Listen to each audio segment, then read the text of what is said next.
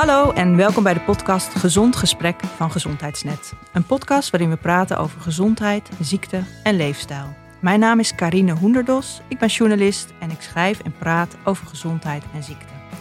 In deze twaalfde aflevering praat ik met Sjoerd Bruin. Hij is chirurg en gespecialiseerd in maagoperaties. En dan met name maagverkleiningen en andere operaties bij mensen met fors overgewicht. Welkom Sjoerd. Dankjewel. Uh, nou, fijn dat je er bent. Je bent dus uh, chirurg en je werkt in het uh, Spaarne gasthuis in Hoofddorp. Voorheen, begreep ik, was, werkte je op de afdeling bariatrie in het. Maar na het faillissement zijn jullie warm geadopteerd door het Spaarne ziekenhuis. Dat klopt.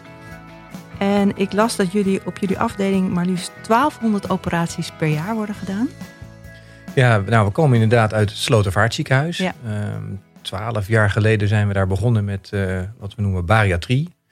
Dat betekent dat je mensen opereert met ernstig overgewicht. En uh, nou, toen was het eigenlijk nog klein. Toen deden we enkele operaties per jaar. En dat is eigenlijk jaarlijks gegroeid tot aan het uh, faillissement van het Slotervaartziekenhuis. En toen deden we er uh, zo'n 1200 operaties per jaar. Ja.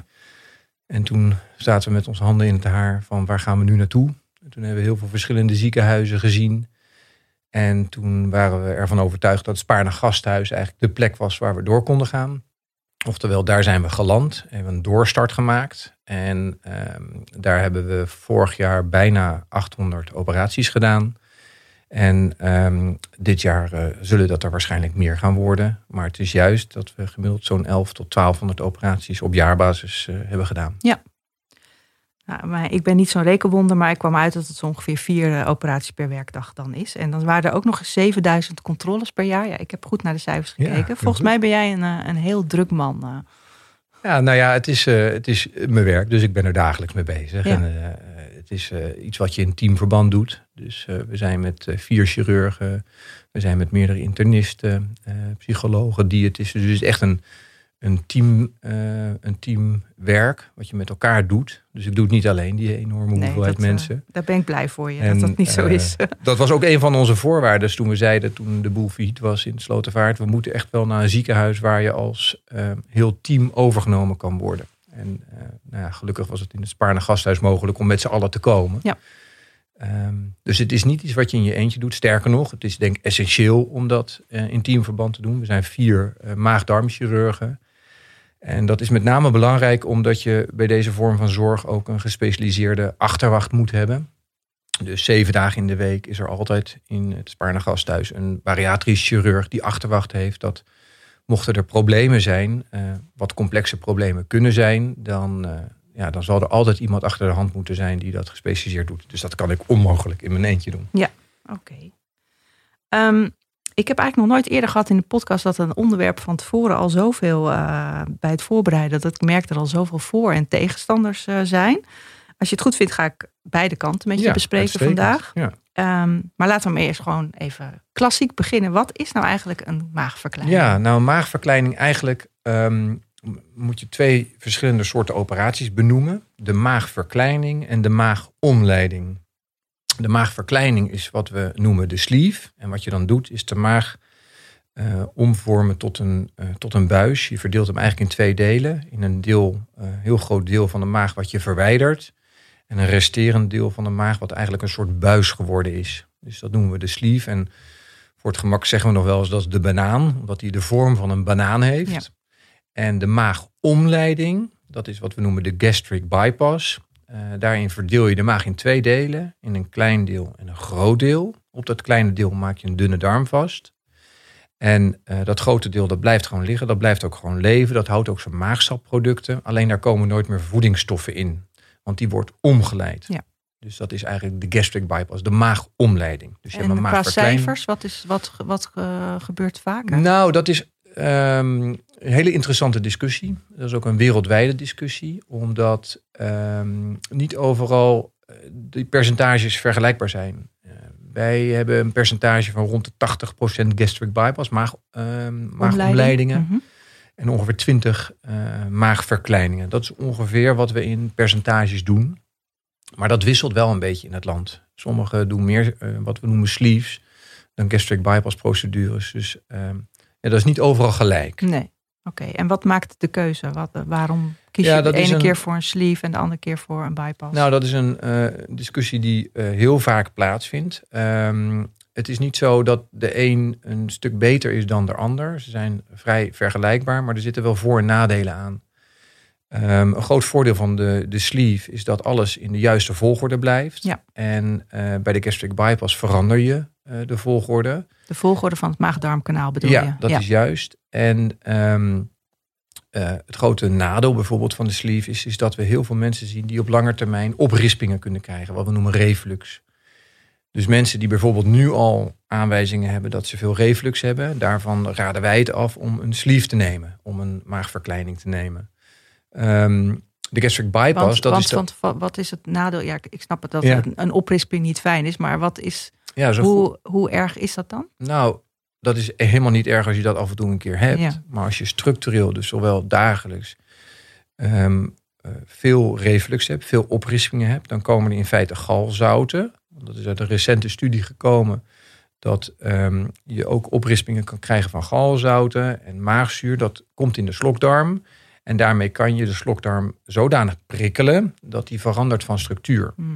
Dat die eigenlijk een soort verlittekening krijgt. En dat is iets wat, um, ja, wat heel hinderlijk is, maar dat is ook iets wat je heel goed in de gaten moet houden. Want de chronische ontsteking van een slokdarm, dat is niet goed.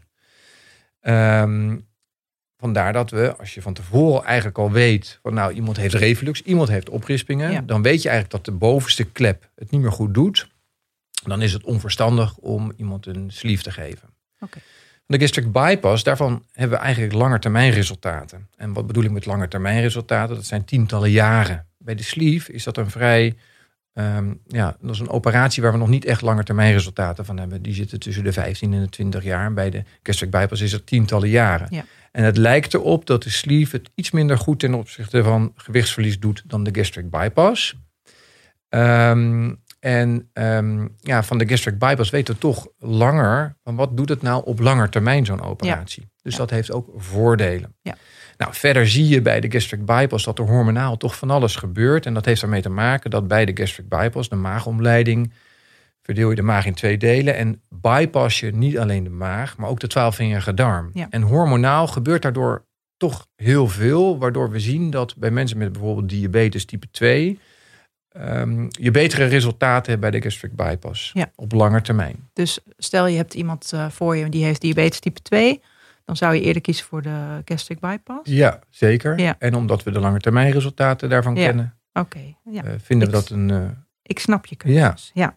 Dus 80% eh, bypass bij jullie in het ziekenhuis. Ja, En misschien in de toekomst gaat het nog veranderen. Verwacht dat je dat er nog, ook nog andere technieken komen? Want, Ja, er is nu een studie, zijn we bezig met een studie bij mensen met di- diabetes type 2 voor het maken van een mini-bypass. Dat doen we in onderzoeksverband, omdat we echt willen aantonen of dat wel of niet beter is dan een standaard gastric bypass. En, ehm, en wat je dan doet bij de mini-bypass is dat je de maag ook verdeelt in twee delen. Dus hij lijkt eigenlijk heel erg op de gastric bypass. Alleen dat maagje wat je maakt, dat maak je wat langer. En ehm, je maakt maar één verbinding op dat maagje. Terwijl bij de gastric by- bypass maak je één verbinding op dat kleine maagje. En een stukje verder maak je nog een verbinding. Hmm. Maar bij de mini-gastric bypass, en daar komt dat woord mini-bypass van, daar maak je eigenlijk maar één verbinding en daar doe je wat met de lengte van de dunne darm. Dus die verander je op een andere manier. Dus het lijkt heel erg op een gastric bypass.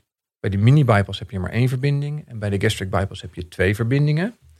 En de lengte van de darmen verschillen Ja. eh, van elkaar. Oké, maar dat is nog zo nieuw dat er nog onderzoek in... Dat eh, wij daar op dit moment onderzoek naar Ja. doen. Alleen maar bij mensen met diabetes type 2. Omdat we willen onderzoeken, want dat, daar lijkt het op, dat de mini-bypass het beter doet met mensen met type 2 diabetes. En dat komt dan door die hormonale veranderingen die ervoor Mogelijk. zorgen. En met name de lengte van een van de darmlissen die we maken. Oké, interessant. Maar goed, dat is nog toekomst. Ja, Ehm, nou, ik heb gekeken wanneer je in aanmerking komt. Hè. Dat is Ja. als je morbide obesitas hebt. Dat is dus als je een eh, body mass index hebt van 40 of hoger. Ehm, of als je een body mass index hebt van 35 of hoger en je hebt nog andere gezondheidsproblemen. Ehm, nou, als je nou een, een man bent van 1,80 meter, betekent dat dus dat je 120 kilo weegt of, eh, 113 kilo en dan heb je nog bijvoorbeeld diabetes erbij. Wat zijn verder nog de eisen die jullie stellen? Jullie kijken niet alleen naar BMI, neem ik aan. Nee, er zijn eigenlijk heel veel verschillende dingen waar je naar kijkt. Eh, ten eerste moet je voldoen aan de leeftijd. Je moet minimaal 18 jaar zijn en je mag niet ouder dan 65 zijn. BMI 35 met comorbiditeit, dus bijkomende ziektes, en 40 zonder. Je moet aantoonbare dieetpogingen hebben gedaan, dus onder begeleiding dieetpogingen uh, hebben gedaan. Meerdere serieuze dieetpogingen hebben gedaan. Um, en uh, dat zijn internationale criteria waar je eigenlijk aan, uh, aan moet voldoen. Nou, als mensen bij ons komen in het ziekenhuis, dan worden ze eerst gezien door de chirurg. Dan wordt gekeken uh, of uh, de indicatie er is. Dus er wordt gekeken naar de BMI, de leeftijd, de bijkomende ziektes. De conditie ook, neem ik aan. of iemand nou, operabel is, of ja, is dat altijd wel operabel? Nou, eigenlijk, ja, dat klinkt een beetje gek, maar je zou bijna kunnen zeggen dat hoe slechter de conditie is, hoe harder de indicatie is om ja. te opereren. Dus we krijgen bijvoorbeeld wel eens verwijzingen van mensen uit het AMC, met regelmaat zelfs, die bijvoorbeeld niet meer zijn in te stellen in, uh, met betrekking tot hun suikerziekte. Mm -hmm. Of die bijvoorbeeld in aanmerking komen voor niertransplantatie, maar te zwaar zijn. Dat zijn mensen met heel veel verschillende type problemen. Die hebben dus een heel hoog, uh, eigenlijk een hoger operatierisico dan andere mensen. En dat zijn nou juist de mensen waarvan wij zeggen, ja, die hebben echt wel heel veel voordeel bij zo'n operatie. Ja. Dus um, het is een beetje een gekke balans. Uh, hoe meer verschillende vormen van ziektes hebt, hoe meer je baat hoe, hebt bij hoe meer je baat bij hebt, uh, goed en structureel langdurig veel afvallen. Nou, dan zien wij mensen bij ons op de poli en dan gaan ze vervolgens naar de psycholoog, de diëtist en de internist.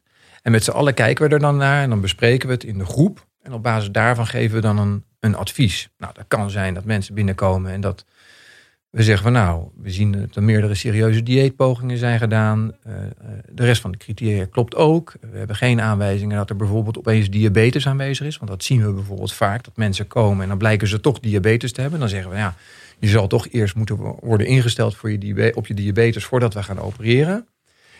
Dus we hebben eigenlijk verschillende groepen. De ene groep is eigenlijk gelijk klaar en die kan geopereerd worden. Die, um, nou, daar is eigenlijk niks meer aan te verbeteren om de operatie veiliger te maken. Ik ben nog, ik ben nog wel even benieuwd wat die psycholoog dan precies doet. Nou, dat is het belangrijkste waar de psycholoog naar kijkt, is um, zijn er onderliggende problemen waar je, uh, waar je mee kan voorspellen dat als je iemand een gastric bypass geeft, dat die daarop kan um, ja, wat we noemen decompenseren. Dus um, zijn er dingen psychologisch gezien waarvan je zegt van nou, dat moeten we toch echt eerst aanpakken voordat je zo'n grote operatie doet. Dus stel iemand heeft een ernstige eetverslaving, iemand heeft een vorm van binge-eating, uh, of gaat meerdere keren s'nachts uh, het bed uit om te eten. Binge-eating, dat zijn eetbuien, hè? Dat zijn ernstige ja. eetbuien, ja. Um, stel mensen hebben dat, dan is het heel onverstandig om dat soort mensen een bariatrische operatie aan te doen. En waarom? Omdat je eigenlijk van het ene op het andere moment iemand een vorm van wat wij noemen coping. Hè, hoe ga je om met problemen in je leven? Dan neem je die, persoon die neem je af. eigenlijk van het Ja. ene op het andere moment af. En dat wil je niet. Dus je wil dan eigenlijk eerst zeggen van nou ja, deze patiënt is nog niet toe aan een operatie. Die zal eerst uh, intensief behandeld moeten worden.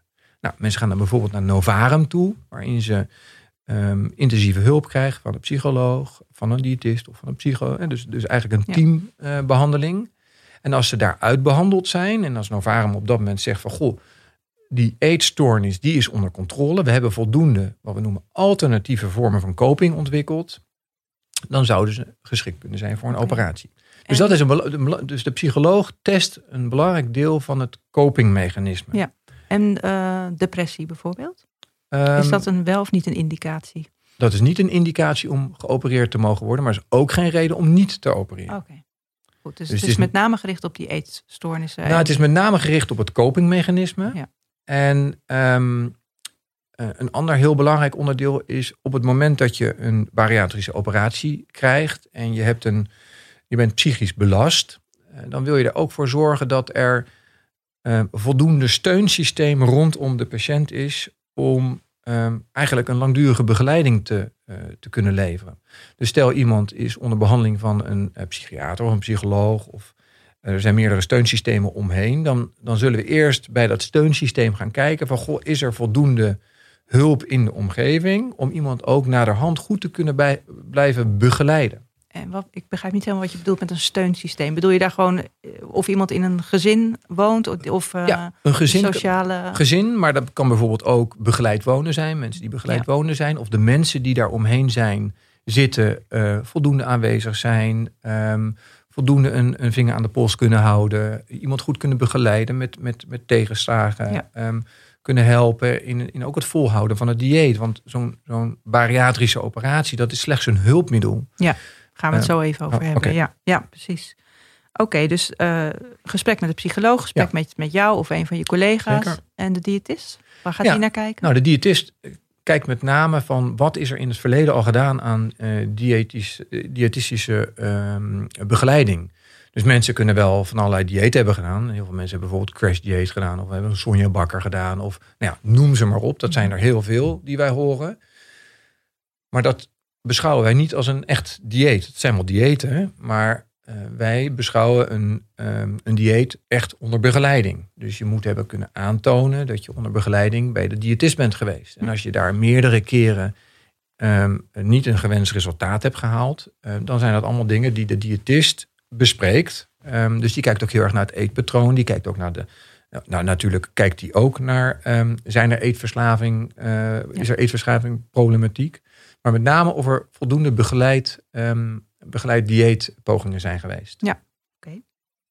Goed. En mocht dat nou niet het geval zijn, dan, dan betekent het dat iemand op basis daarvan uh, te horen krijgt van ja, we kunnen op dit moment niet opereren. Want je zal eerst met een diëtist aan de slag moeten gaan. Oké, dat kan dan ook, dat hij dan... Zeker, ja. Dus, en wat is dan de, hoe lang moet dat dan?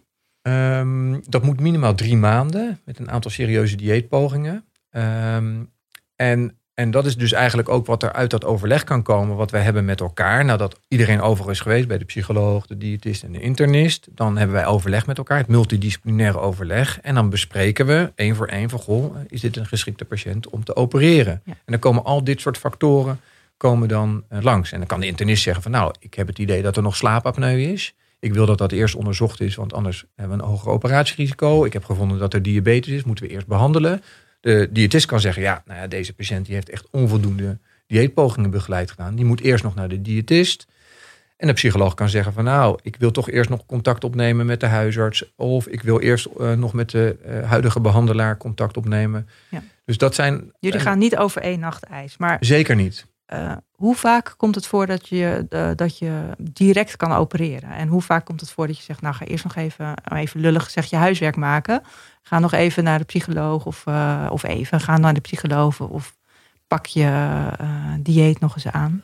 Nou, de mensen die bij ons komen, die hebben al zo enorm veel gedaan om af te vallen. Die zijn ten einde raad. Ja. Dus ik moet eigenlijk zeggen dat de meeste mensen die bij ons komen, hebben al zoveel gedaan voordat ze deze stap hebben gemaakt. Ja. Heel veel mensen hebben ook een verwijzing. Iedereen heeft een verwijzing van de huisarts. En ook de huisarts maakt daar wel een filter in. Ik denk dat um, onder nabij de 35 toch wel een verlengd voortraject krijgt. Dus een ander voortraject, een aangepast voortraject. 40% dat is een gok die ik maak. Ja. Maar dat is ongeveer wel waar je aan zit. Dus okay, het is dus niet zo dat twee iedereen... op de drie kan meteen door en zeker, ongeveer één op de drie ja, moet nog even Ja, en het is zeker niet zo dat iedereen uh, um, gelijk geopereerd wordt. Nee. nee. Want uh, stel, uh, je bent door. hoe lang duurt het dan voordat... is er een wachtlijst of is het... Ja, er is een wachtlijst. Um, dat duurt een uh, enkele weken. Oké, okay, uh, dat, dat, valt wel mee. Dat ja. valt mee, ja. Ja, ja. oké. Okay. Ja, en je moet je ook voor de mensen die bij ons komen, en misschien komen we er zo ook nog wel op, dat zijn mensen die um, al jaren bezig zijn om, uh, om af te vallen. Ja. En hebben heel veel pogingen gedaan. En voelen, als ze eenmaal. voelen zich echt slecht. Voelen zich buitengewoon slecht. Ja.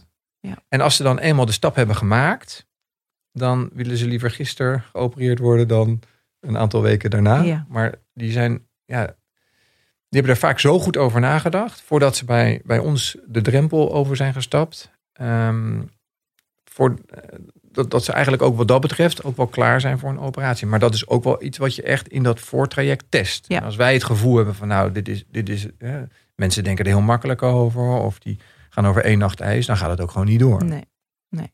Oké, okay. goed. Maar hoeveel mensen gaat het nou eigenlijk in Nederland die in principe voor een operatie in aanmerking zouden 300.000 mensen. 300.000 mensen in Nederland. Ja, die voldoen aan de criteria. Daarvan ja. worden slechts 10.000 geopereerd. Per jaar? Ja, 10, ja. 12.000. Ja, oké. En ehm, wat vind je daarvan? Um, nou, de mensen die bij ons komen, ehm, dat zijn, en dat is echt wel iets, dat zijn de mensen die helemaal aan het einde van, uh, van het palet zitten. Dus we hebben het niet over 20 of 15 kilo te veel. Mhm. We hebben het over mensen die 40, 50, 60 kilo te zwaar zijn. Ja. Dus wij hebben het echt over het topje van, uh, van de ijsberg. Mhm. Daar zit natuurlijk een veel groter probleem onder. Ja. Um, het liefste, het beste zou zijn als we helemaal niks te opereren hebben. Dus als je mij vraagt van wat vind ik ervan dat 300.000 mensen in aanmerking komen voor een operatie, um, was het maar niet zo. Nee. Maar het tegendeel is waar. En sterker nog, het neemt alleen maar toe. het wordt niet minder. Nee. Naar welke grafiek je ook kijkt, van welk onderzoekbureau ook, je ziet alleen maar toename in het probleem. Ja. Nou, volgens mij stabiliseert obesitas zich wel redelijk op het moment in Nederland. Alleen de top, je ziet eigenlijk alles, zie je wel toenemen. Ja. Obesitas, maar en, en de verwachting is, is dat volgens mij over 15, 20 jaar meer dan de helft uh, overgewicht heeft. In Nederland? Ja. Dat is al zo. Ja. Meer dan de helft dus van de mensen in Nederland heeft boven over... de 30 heb ik het ja, ook. Ja. ja. Dus dat is een enorme groep mensen. Ja. ja. Uh, dus die 300.000, dat is veel te veel. Ja. Ja, oké. Goed. Um, als je het nou hebt over, uh, want je zei al van nou deze mensen hebben al heel veel geprobeerd en uh, dit is echt het laatste redmiddel wat, mm -hmm. wat ik me heel goed kan voorstellen. Um, toch is het niet opereren en dan klaar. Hè? De, de, na de operatie begint ook nog een heel traject. Kun je ja. daar wat meer over vertellen? Wat er ja. dan moet gebeuren en wat, wat jullie dan nog doen?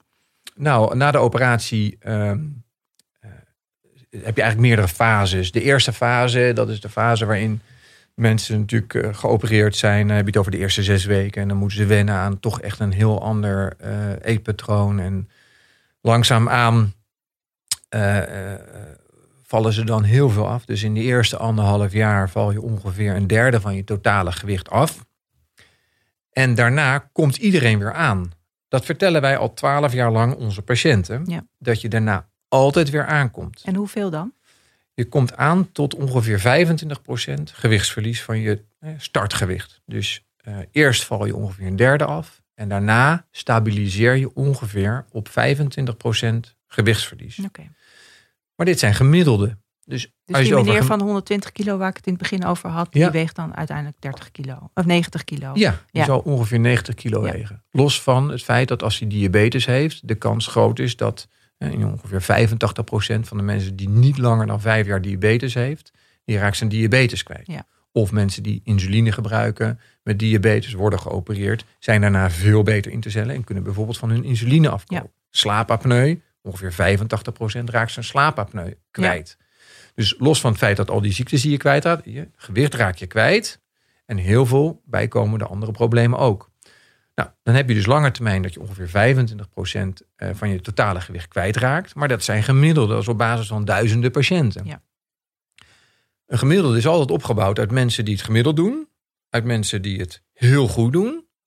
Maar ook uit mensen die het een stuk slechter doen. Ja. Dus ook in mijn praktijk heb ik er mensen bij zitten die uh, uh, na bijvoorbeeld vijf of tien jaar zeggen van ja, maar ja, weet je, het valt me wel heel erg tegen. En ik heb ze ook andersom en ik heb ze op het gemiddelde zitten. Ja. Dus wat je zijn, kan. er, zijn er ook mensen die helemaal niet afvallen of misschien een paar kilo na zo'n operatie? Nou, ik denk dat de meeste mensen in ieder geval wel afvallen. Maar je hebt inderdaad ook een deel dat het slecht doet en enkele kilo's op lange termijn uh, uh, is afgevallen. Ja. En dan is het wel heftig dat, is dat je zo'n grote operatie hebt gehad en ja. dat dat het resultaat is. Je weet alleen niet wat er was gebeurd als je helemaal niks had gedaan. Nee. Maar goed, dat is heel moeilijk te onderzoeken. Ja, en je kunt het dus ook niet voorspellen. Je nee, niet nee, dat, van, nee als, je dat, als we dat zouden kunnen, dat zou geweldig zijn. Ja, ja. Dat willen we ook. Daar we zijn ook uh, met je mannen naar die bezig. voorspellende factoren. Zeker, ja. ja. ja. we doen bijvoorbeeld onderzoek samen met het uh, AMC. Met uh, Max van Nieuwdorp. Um, Max van Nieuwdorp die zit op het microbioom. Oh ja. En uh, uh, we nemen bij heel veel mensen, als, uh, met toestemming natuurlijk, nemen we weefsel af. Microbioom, dat zijn de bacteriën die ja, in de darm aanwezig zijn. Ja, die ja. in de darm zitten en die in een bepaald evenwicht met elkaar zitten. En die geven stofjes af en die geven stofjes af aan de lever. Ehm, en dat ehm, bij heel veel mensen nemen we in overleg, hè, met toestemming van de patiënt, nemen we op meerdere plekken van vetweefsel, van lever, nemen we biopte af. Dat wordt onderzocht in samenwerking met Denemarken en Zweden, dus een internationale onderzoeksgroep. We kijken naar, uh, naar leefstijl, we kijken naar verschillende factoren. En het zou natuurlijk geweldig zijn als je kan voorspellen wie gaat het nou goed doen en wie gaat het niet goed doen. Maar dat is zo ingewikkeld. Um, je hebt nu met al je ervaring heb je nog niet zo'n gevoel, dat je zo'n onderbuikgevoel nou, zou ik bijna zeggen. Een interessante studie die er bijvoorbeeld um, is geweest, is dat mensen die bijvoorbeeld van tevoren voorafgaand aan de operatie veel afvallen, die lijken het op lange termijn wat beter te doen. Maar dat is maar slechts één studie. Ja. Um, maar ik vind het moeilijk om van tevoren te voorspellen wie het goed doet en wie het niet goed doet. Nee. nee konden we dat maar, want dat zou heel veel helpen. Ja. Maar het is niet een kwestie van discipline of uh, uh, motivatie. Of... Mm. Het zal ongetwijfeld een factor zijn die meespeelt, maar dat kan niet alles verklaren, of wel? Nou, ik denk dat, uh, kijk, het is een hulpmiddel. En, de operatie is een de hulpmiddel. De operatie is een hulpmiddel. En je zal voor de rest van je leven, zal je je, je, je, je eigenlijk je leven moet je, moet je proberen om te gooien tot een, eigenlijk een hele nieuwe vorm van, uh, um, van eten, van sporten. En waarom de een weer bijkomt versus de ander, dat is, dat is nog onduidelijk. Ja, oké. En wat wij belangrijk vinden is, uh, dat hebben we ook altijd in het Slotervaartziekenhuis gedaan, is dat mensen um, vijf tot zeven jaar echt onder behandeling blijven. En dat betekent dat ze uh, ten eerste altijd welkom zijn. En daarom doen wij het ook allemaal onder één dak. Hè. Daarom vinden we het ook echt ziekenhuiszorg. Um, dat mensen altijd welkom zijn met hun problemen, dat is één. Maar ook dat ze jaarlijks gecontroleerd worden op vitaminetekorten. Om te kijken hoe gaat het nou. Uh, ik zie dat je toch aankomt. Uh, wat kunnen we daaraan doen? Uh, moeten we je verwijzen om toch iets van een combinatie van een gecombineerde lifestyle interventie te doen. Um, Eén keer per jaar, dat is eigenlijk nog best weinig. Jaarlijks. En nou, het eerste jaar is heel intensief. Dan gaan naar een psycholoog, de diëtist. Dan hebben ze meerdere bezoeken. Ja.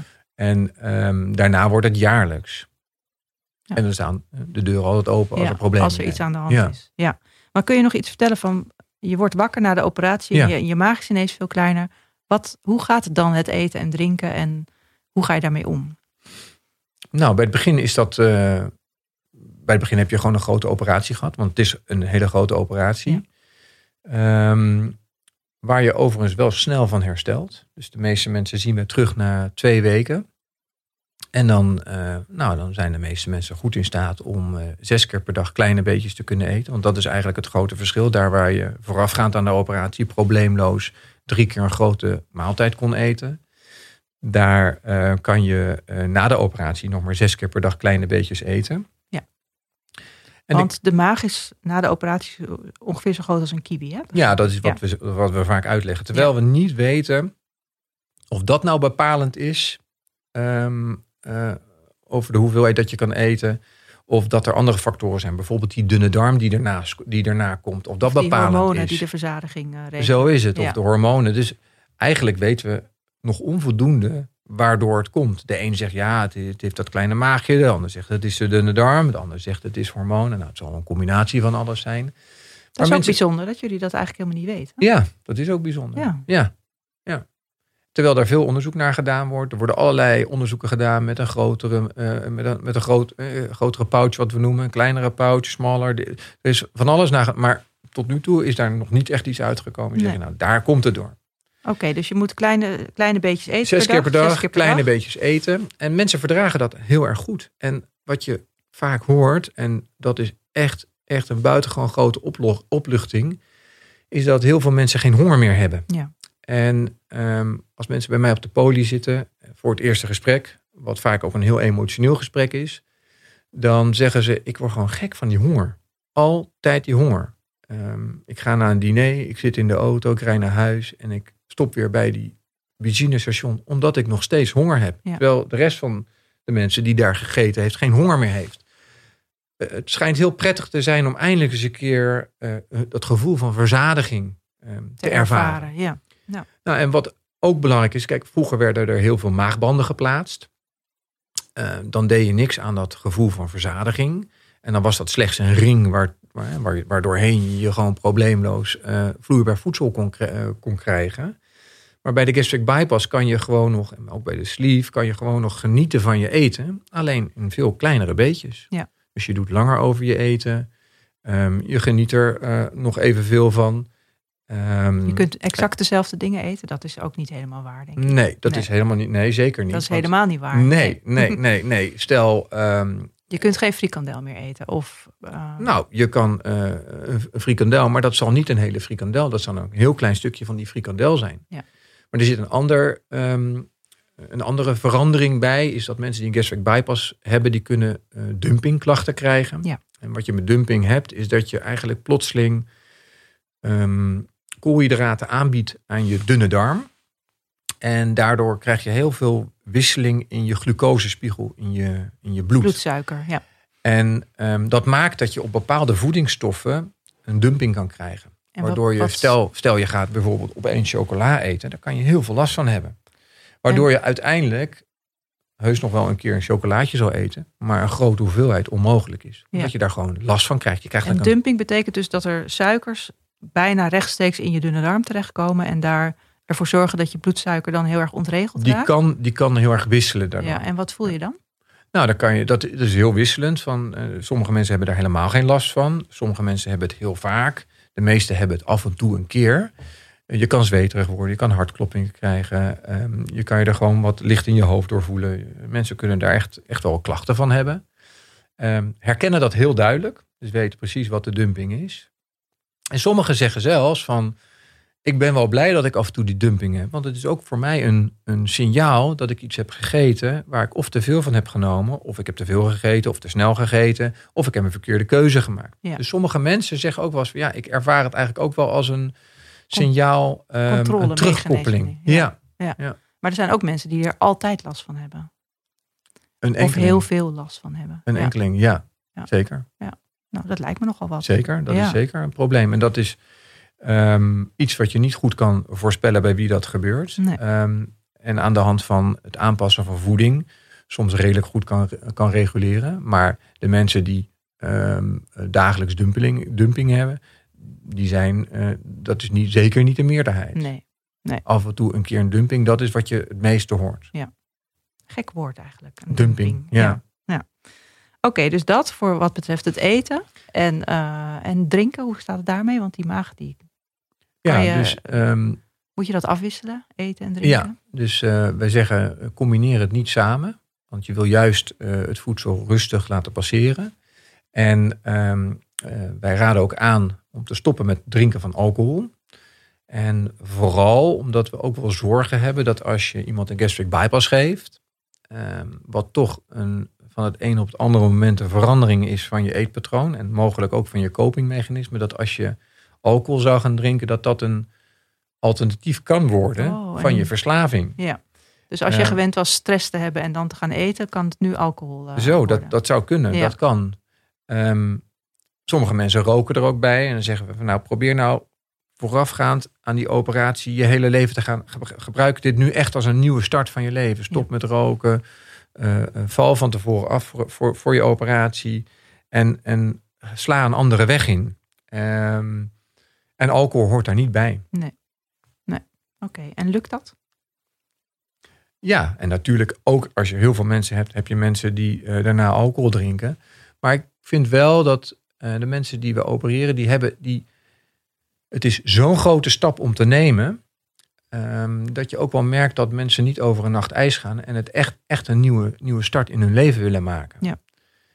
Um, sommige mensen zeggen wel eens het is de weg van de minste weerstand. Ik denk eigenlijk dat het het tegenovergestelde is. Ik denk dat het veel makkelijker is om door te gaan in je oude gewoontes. Dan zo'n rigoureuze stap te nemen, waarvan mensen heel goed weten dat er risico's aan zitten. Ja. Zo'n grote stap te nemen om je leven te willen veranderen. Ja. Dus het is een moeilijke stap om te nemen.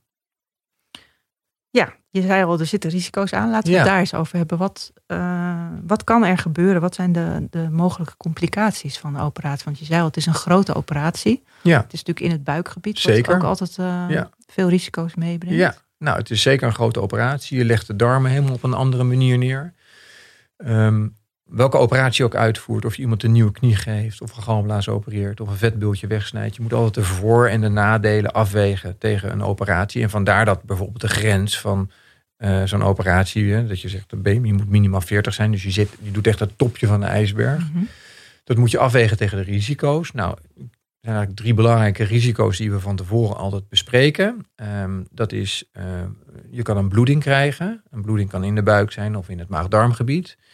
Uh, je kan een lekkage krijgen doordat we de maag verdelen in twee delen. En doordat we verbindingen maken, um, kunnen die verbindingen, die verbindingen moeten goed aan elkaar vastgroeien. Dat kan gaan lekken, dus dat is een risico. Wat gaat er dan precies lekken? Je bedoelt dat de maaginhoud dan gaat lekken in, de, in de buik? Dat kan, dat kan. ja, en Wat, uh, wat gebeurt er dan?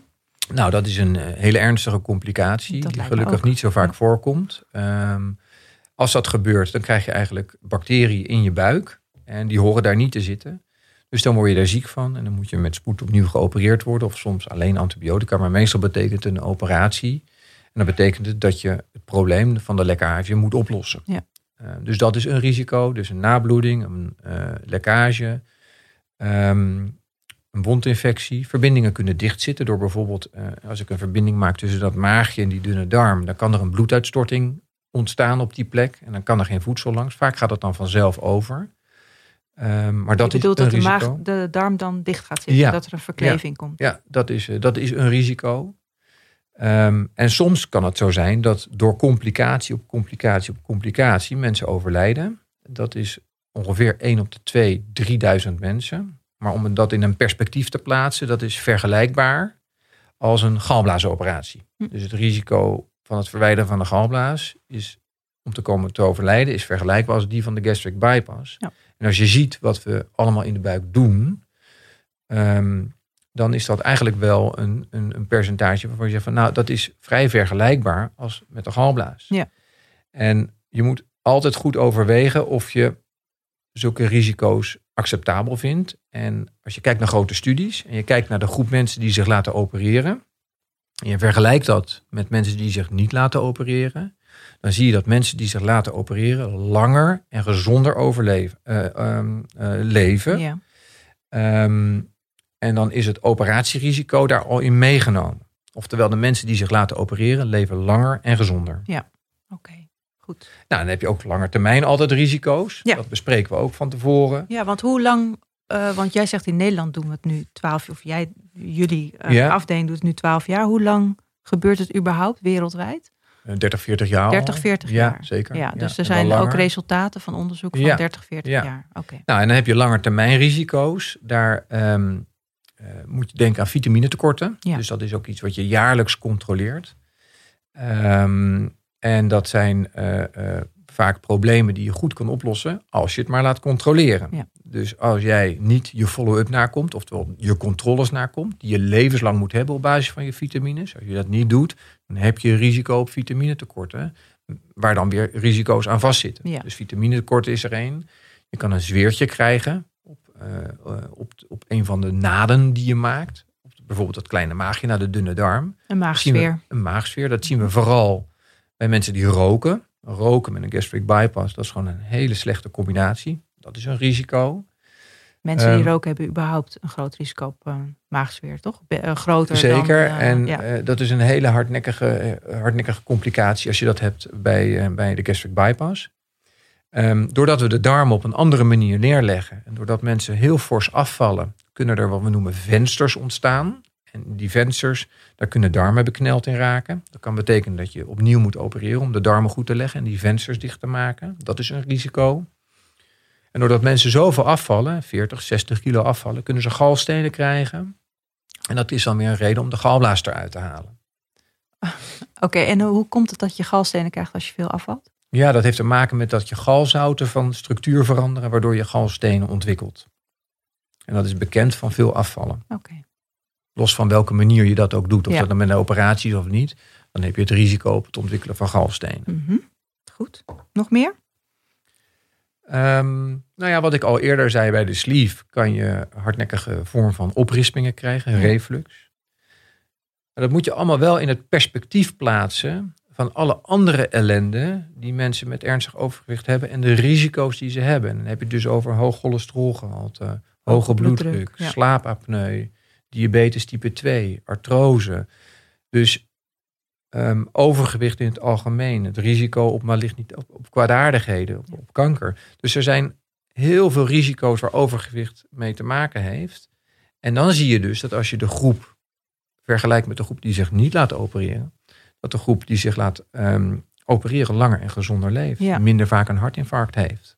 Maar hoe vaak komt het nou voor dat je na de operatie nog een keer moet opereren? Bijvoorbeeld omdat je dan galstenen hebt of eh, een maagverkleving of, of een darmverkleving of iets anders? Nou, ongeveer 1 op de 3 krijgt last van galstenen. En ongeveer een derde daarvan moet je opereren. Oké. Of nee, ongeveer een derde krijgt galstenen. Ongeveer een derde daarvan krijgt, eh, krijgt daar klachten van. En die moet je opereren. Dus 1 op de 10 kan daarna nog een operatie ja, verwachten zeker. aan... Dat is eh, ongeveer ook, eh, dat is ook ik wat zou wij... bijna zeggen, haal het preventief weg. Maar dat is Ja, dat is een goede, kom ik zo op. Maar dat is die 1 op de 10. Ja. Dat is ook wat wij, wij houden een, altijd een voorlichting. En dan zeggen we ook 1 op de 10 komt ergens in het traject, bijvoorbeeld voor een galblaasoperatie in aanmerking. En die, Ja. darm, in, ja, in- en die darmverkleving? Die inwendige herniatie die Ja. komt ongeveer in eh 2% voor. Oké.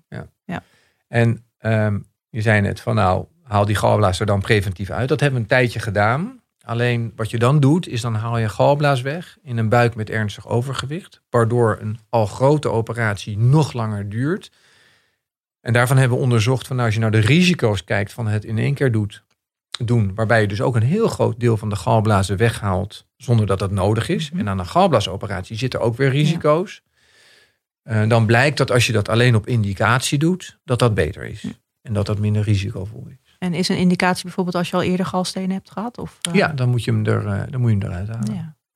En dan zeggen we soms ook wel eens van nou, haal eerst de galblaas eruit en doe daarna de bypass. En soms doen we het in één keer. Ehm, Ja. Dus daar, daar zijn we wel heel waakzaam op, omdat we wel weten dat als je daar helemaal klachten van hebt, dan moet je hem eruit halen. Je praat echt als een chirurg. Hè? We moeten hem eruit halen. En je komt in aanmerking voor een operatie. Dat je denkt, hoi, ik kom in aanmerking voor de operatie. Want ik vind het best wel een heftig rijtje wat je nu opnoemt. Zeker. Ja, Maar dat Ja. andere rijtje is ook heel heftig. is ook heel heftig. Ja. Het, het rijtje van niet opereren bedoel je? Zeker. Ja. Ja. ja. ja. Oké. Ehm, want ehm, laten we het even hebben over die vitamines waar jij Ja. het eh, over had. Want eh, ik vroeg op Twitter ehm, eh, van Carine, kun je volgen en je kunt ook vragen stellen Ja. daar. Vroeg ik van, zijn er mensen die een vraag hebben? Want ik ga binnenkort met een bariatrisch chirurg praten. En ehm, vitamine B12, daar kwamen heel veel vragen Heel veel. Ja. over. En op zich is dat logisch, want vitamine B12 is een vitamine dat in, met behulp van, of in de maag wordt opgenomen, met behulp van een factor. Ja. Hoe kan het dat daar zoveel vragen over komen? Want ik denk, oké, het is duidelijk, je kunt vitamine B12 niet goed opnemen. Voeg dat toe, direct Mhm. na de operatie. Geef mensen een supplement of een injectie of Ja. wat. Ja, dat is ook precies wat we doen. Alleen, ehm, het is onnodig om een hele groep ehm, preventief injecties te geven, eh, terwijl het helemaal niet eh, noodzakelijk hoeft te zijn voor die hele groep. Dus dat is precies de reden waarom wij zeggen: ten eerste, iedereen moet vitaminepreparaten slikken. En dan hebben we verschillende keuzes. Het probleem van vitaminepreparaten is dat je hebt heel veel aangepaste eh, preparaten voor mensen na een gastric bypass. Ja, met hele zijn hoge doses. eh, Hele hoge doses, Ja. maar die zijn ook heel kostbaar. Oh, en, en- worden die niet vergoed? En die worden niet, eh, niet vergoed als je die kostbare neemt. Ehm, terwijl je ook van het kruidvat bijvoorbeeld een, eh, een, een preparaat kan nemen van multivitamines. En daarvan kan je zeggen van nou, die gebruik ik dagelijks. Dan controleren wij eh, of er tekorten optreden. En op basis van tekorten schrijven we dan extra medicatie voor. En dat is precies de reden waarom we zeggen, ja, je zal levenslang gecontroleerd moeten blijven. Ja. En vijf tot zeven jaar bij ons onder controle moeten blijven. En daarna bij de huisarts onder controle moeten blijven. Omdat je op indicatie wel extra moet geven. Ja. Maar het is onzinnig om iedereen maar ehm, preventief enorme hoeveelheden vitamines te geven. Dus dat moet je echt op indicatie doen. Ja. En doe bij ons van- internist. Bij jullie is het dus vijf tot zeven jaar. Na die zeven jaar kan je kan eh, best lang doen met een vitamine B12 voorraad. Dus het kan zijn dat die dan net op is. En dan Dan moet de huisarts. moet de dat- huisarts ja, dit overnemen, dit Ja. traject. Zeker. Dus jaarlijks zal je gecontroleerd moeten worden. Ja. En doen mensen dat ook? Ehm, nou, dat is wel een van de redenen waarom wij die follow-up heel belangrijk vinden. Ja. En dat is ook iets wat we mensen heel duidelijk zeggen. En je hebt ook een deel aan eigen verantwoordelijkheid. Ja, bedoel, maar dit kun je dus eigenlijk niet meer in de gaten houden. Zo bedoel ik het. Na vijf, zeven jaar is het klaar bij jullie. Ja, dan kan je dat uitstekend bij de huisarts uh, controleren. En dat is ook wat we overdragen aan de huisarts. Dat jij het dan niet meer kunt controleren of ze het ook echt doen. Dat klopt. Ja. Maar dan is het aan de huisarts om dat ook verder uh, te onderzoeken. En uh, ook aan de patiënt om daar eigen verantwoordelijkheid in te hebben. Ja. Omdat we dat ook heel duidelijk uitleggen. Ja, oké. Dus jij zegt van begin eerst met die goedkope supplementen en laat checken of, het dan, uh, of er eventueel nog wat extra nodig is. Ja, wij hebben, wij hebben op onze site drie verschillende keuzes waar je voor je kan kiezen waarvan wij vinden dat dat eh, voldoet. En op basis van um, die keuzes zullen wij dat jaarlijks controleren. En op basis daarvan geven we extra. Ja. Wat, ik, wat ik dan zo raar vind, want ik, de operatie kost ongeveer 10.000 euro, weet ik. Mm -hmm. En dat wordt vergoed door de, de zorgverzekeraar als je aan alle criteria voldoet.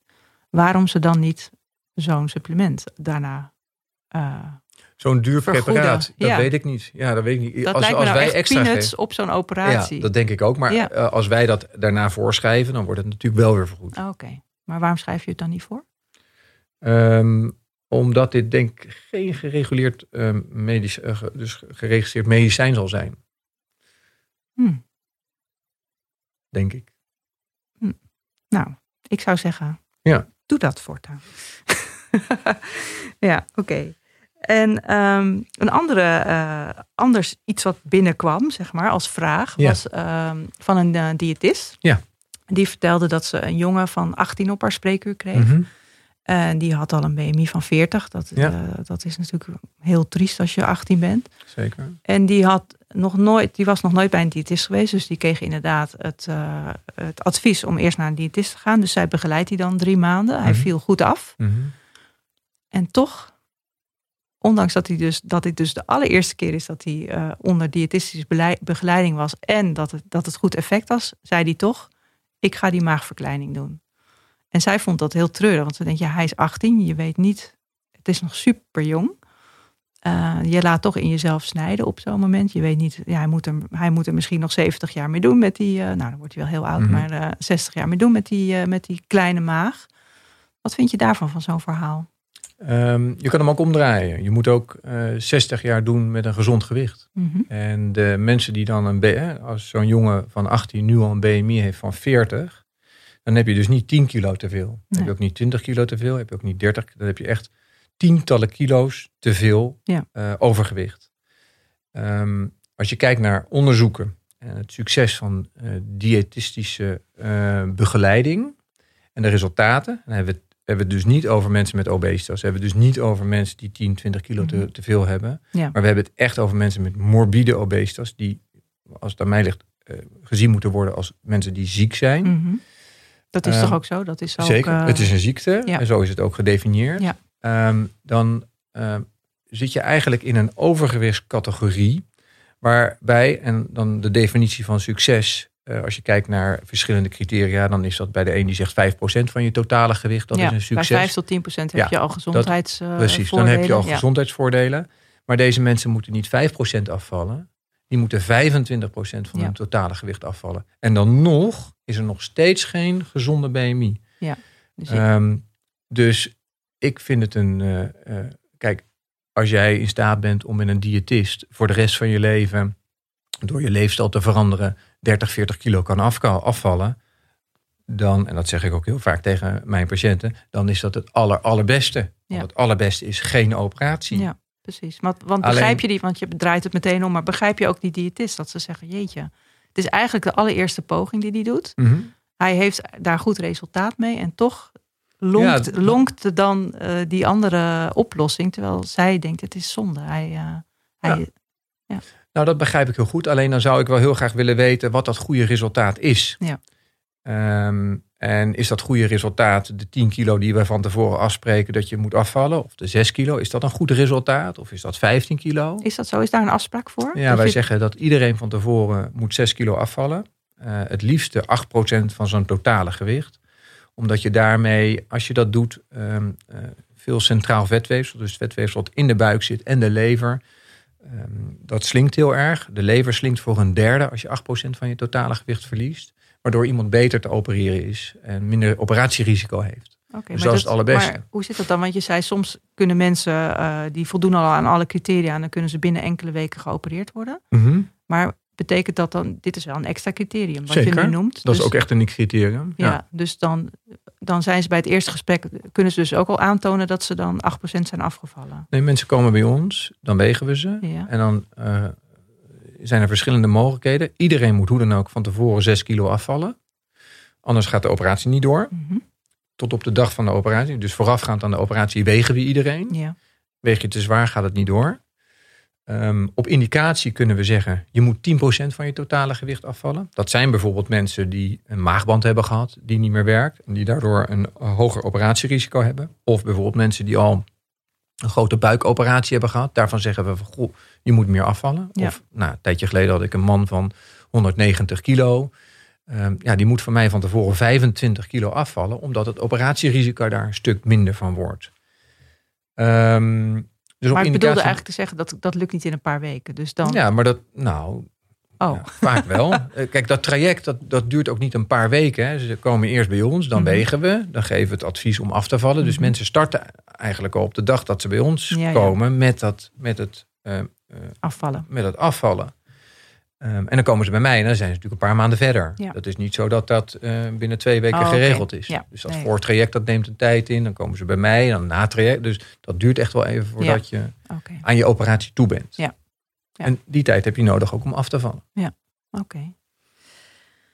Ehm, ik hoorde ook dat eh, mensen soms niet in aanmerking komen voor de operatie, omdat ze dan een BMI hebben van 38 of 39, zonder dat ze comorbi- comorbiditeit hebben, wat jij zo, eh, Mhm. dus andere ziektes erbij. Ja.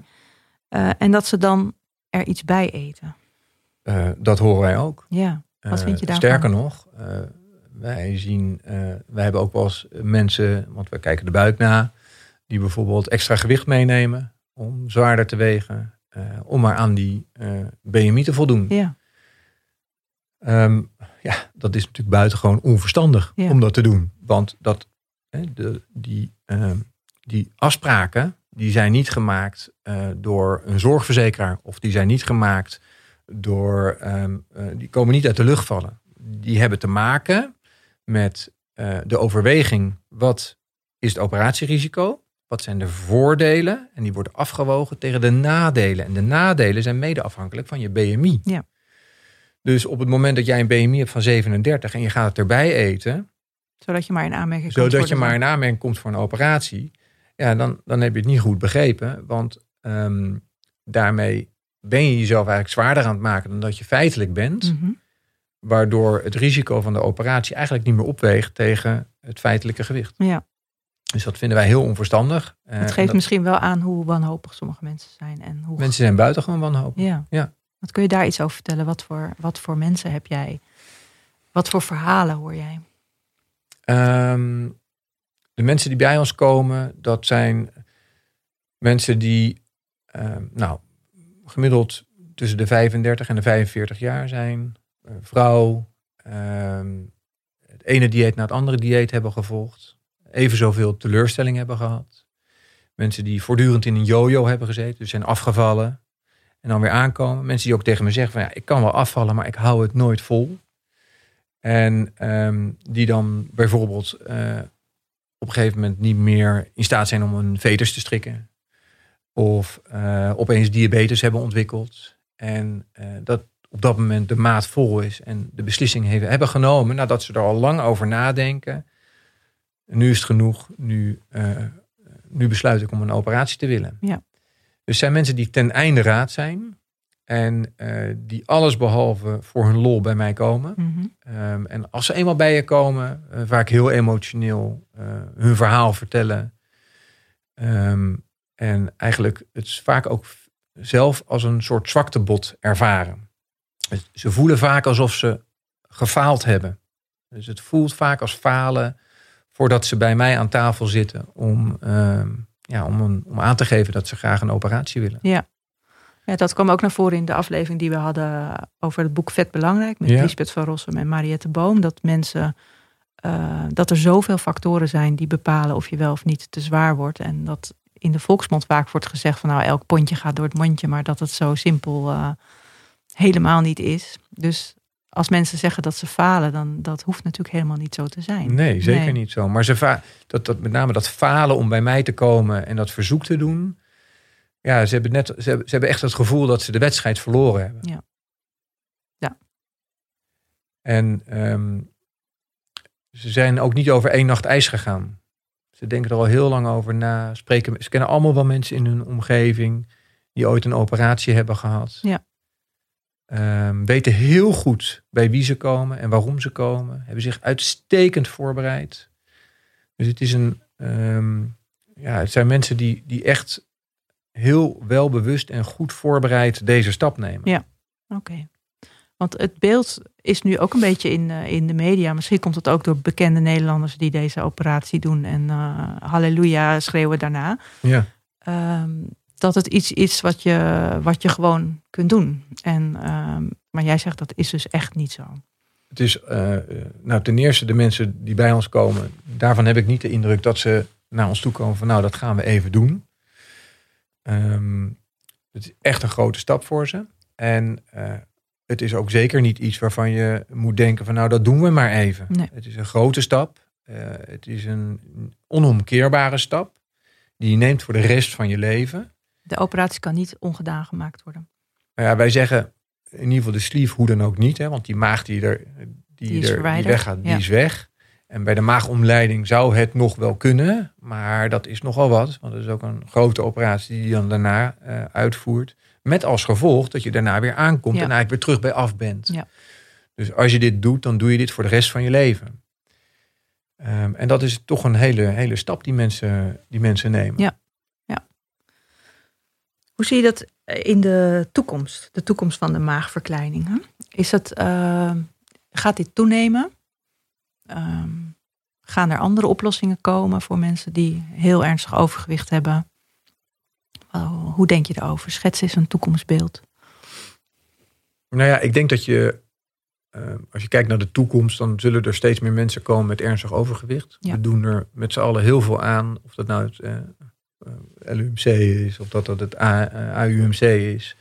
We doen er met z'n allen heel veel aan om um, dingen te bedenken waardoor we beter snappen hoe komt het nou dat je ernstig overgewicht, hoe komt het nou dat je minder snel verzadigd bent. Wat ik net zei, wat we doen met uh, Max van Nieuwdorp in het AMC, met dat microbioom. Ja. Misschien kunnen we wel onderdelen vinden waardoor we snappen, um, waardoor, je, waardoor de een heel veel aankomt en de ander niet. Mm -hmm. um, maar die oplossing hebben we uh, niet binnen 10, 20 jaar. Nee. Dat geloof ik niet. Als ik ook uh, Max van Nieuwdorp daarover spreek, dan zegt hij van nou, ik verwacht niet dat we dat nou op hele korte termijn gaan bereiken. Wat we misschien wel gaan bereiken, is dat je voor de groep die daaronder zit, eigenlijk de veel grotere groep, mm -hmm. dat je daar toch aangepaste medicatie voor gaat vinden, waardoor je toch een hulpmiddel krijgt in de vorm van medicijnen die um, je beter in, die helpen om um, af te vallen. Alleen um, ja, niet die enorme getallen die uh, de mensen die bij mij komen nodig ja, hebben. De preventie van dat hele hoge, ja. hele hoge BMI. Dat, uh, ja. ja. En, en, ik, en ik als denk je kijkt naar het aantal met, operaties, gaat dat toenemen? Dat verwacht ik wel, ja. Ja, ja. ja dat verwacht ik wel. Ja, want dat zijn er nu 12.000 per jaar dus. Ja, maar ik durf niet te zeggen hoeveel dat er in de toekomst gaan worden. Maar ik verwacht wel dat dat toe zal nemen. Ja. Omdat resultaten er goed van zijn. En je moet je voorstellen, als jij je leven lang al uh, diabetes hebt... en uh, er is een operatie die je daarmee kan helpen... dan verwacht ik dat um, dat, dat een verstandigere keuze is... dan maar wachten op de complicaties van diabetes. Ja. En de kans is heel reëel dat de indicatie waar we nu zeggen een BMI van 35 met diabetes, dat dat gaat naar een BMI van 30 met diabetes. Oh, dat verwacht je. Dat verwacht ik zeker. Hmm. En ik uh, zou me ook Dan wordt de doelgroep ineens veel groter. Dan wordt die veel groter. Ja. Ja. En dan is eigenlijk diabetes type 2 aan zich al een, uh, Zeker. een indicatie. Dat is dan de indicatie. Ja. En er zijn ook geluiden die zeggen van mensen met uh, van Aziatische afkomst, met een BMI van 28, dat dat alweer een andere Um, dat het ook alweer een indicatie zou kunnen zijn, in combinatie met diabetes, voor een uh, operatie. Ja. ja. Dus het is, een, um, het is natuurlijk veel te veel. Ja. En wij zouden liever, we hebben ooit een artikel geschreven en uh, daarin hebben we gepleit, maak ons werkloos. Mm -hmm. um, nou, dat, uh, dat zou natuurlijk geweldig zijn in die zin dat we niet meer zouden hoeven, hoeven doen wat we, wat we nu doen. Want ja, het beste hoe, is geen hoe operatie. Kunnen jullie, hoe kunnen we jullie werkloos maken dan? Nou, wij zijn de, daarom zo actief bezig met, uh, met wetenschappelijk onderzoek. Uh, door overal naar te kijken van goh, waar, waar, zit er nou, waar zit nou ruimte en waar zit, waar zit mogelijk een toekomst om, um, om aan de preventiekant wat te doen. Ja. En als ik je zo beluister, dan zit de toekomst, denk jij, in het microbiome, dus in de mm. bacteriën in de darm en andere en in hormonen? Ik denk dat we het met z'n allen niet weten. Nee. Ik denk, en iedereen die zegt dat hij het wel weet, um, dat vind ik heel knap. Maar ik denk dat we het gewoon onvoldoende weten. En het is heel multifactorieel. Dus het is heel erg afhankelijk van heel veel verschillende uh, onderdelen. Het heeft te maken met het genetische patroon dat je hebt meegekregen. Het heeft te maken in welke omgeving ben je opgegroeid. Het heeft te maken met um, uh, als je door de stad loopt en in de supermarkt loopt, uh, wat, wat daar aan aanbod ligt. Het heeft te maken met dat als je in een supermarkt loopt en je ziet een zakje snoep liggen en daar staat 0% vet op. um, dan is dat, um, dan is dat eigenlijk schandalig. Ja, dat, is, dat is niet eigenlijk schandalig. Dat is, dat is schandalig, schandalig dat je op een pakje 0% vet mag zetten. -hmm. Dus daar, zullen, we, daar zullen wij met, met, met als maatschappij iets aan moeten doen. Ja. En ik heb wel het gevoel dat er stel, er komt natuurlijk wel steeds meer bewustwording dat we aan die kant moeten gaan zitten. Ja. Um, maar het, is, het, het, het hoogcalorische voedsel is, is overal verkrijgbaar. Ja. En um, de richting van het gemak, um, dat wordt ook steeds meer. Dus het, uh, het, ergens gaan eten of eten laten bezorgen in plaats van zelf je eten koken. En het eten wat je bestelt, wat heel veel misschien supplementen heeft die je helemaal niet kent. Um, dus ook de hele omgeving, daar, zijn we, daar, daar moeten we ons ook bewust van zijn. Ja, dus dat is meer de preventie. Hè? Dus we moeten ja. voorkomen dat de kinderen die nu geboren worden straks bij jou op de operatietafel. Dat zou heel goed zijn, ja. ja. Ja, maar voorlopig zie jij nog wel dat je veel werk hebt. Ik denk dat wij niet uh, over een paar jaar hier een, uh, een kant-en-klare oplossing voor hebben. Nee. En mag ik dan eindigen met een gewetensvraag? Uh, stel dat jouw partner of je kind een BMI zou hebben dat hoger is dan 40. Wat zou je dan doen? Opereren. Dan zou je opereren. Zeker. Ja. Zonder enige twijfel zie ik jou dit zeggen. Ja, maar kijk, um, ik, doe dit, ik, ik doe dit werk omdat ik dokter ben. Ja. En um, daarin heb je ook een uh, soort droom om mensen beter te maken. En alleen al als je kijkt naar de studies, dan zie je wat het resultaat is. Je ziet hoeveel gezonder mensen worden na zo'n operatie. Ja. En je ziet het ook in je spreekkamer, neem ik aan. En ik zie het in mijn spreekkamer. Mm -hmm. Ik zie de radeloosheid van de mensen. En ik zie ook de mensen die daarna geopereerd zijn. Die een heel ander leven hebben gekregen. Die weer als volwaardig worden aangezien. Die weer aan werk komen. Die weer um, in een ruimte komen waar ze bekeken worden in plaats van bekeken worden in negatieve zin. En altijd op zoek gaan naar het plekje in de kamer waar ze niet herkend worden. Of altijd op zoek gaan naar een stoel zonder leuningen. Mm -hmm. Of um, zich bekeken voelen uh, waar ze ook zijn. Dus ik zie ook die hele die, die, die, die, die lijn van mensen die daar uh, een stuk uh, echt fors op vooruit zijn gegaan. Wij maken niemand gelukkig. Dus als je van tevoren gelukkig bent, ben je dat daarna ook. Als je van tevoren ongelukkig bent, ben je dat daarna ook. Dus wij zijn geen geluksdokter. Mm -hmm. Wij opereren om mensen gezonder te maken. En wij weten dat je dat op die manier doet. Ondanks het feit dat een operatie ook risico's heeft. Ja. Maar een BMI van 40 is gewoon um, een, een, ziekte, een, ziekte, waar een oplossing voor is. Ja. Oké. Okay. Nou, Sjoerd, heel erg bedankt voor dit gesprek. Zijn er, is er nog iets wat je heel graag wil melden? Of hebben we alles wel aangetikt? Mm, ik denk dat het meeste wel besproken is. Mooi. Ja. Goed. Je luistert naar Gezond Gesprek, een podcast van Gezondheidsnet. Gepresenteerd door Karine Hoenedos en met producer Jonne Seriza. De tune is van de Yearlings. Kijk voor meer informatie over overgewicht en maagverkleining op www.gezondheidsnet.nl. Wil je reageren op deze uitzending? Via Twitter zijn we te bereiken via Van Carine en Gezond Nieuws. Abonneer je vooral ook op iTunes en laat daar een review achter, zodat ook andere mensen de podcast Gezond Gesprek kunnen vinden.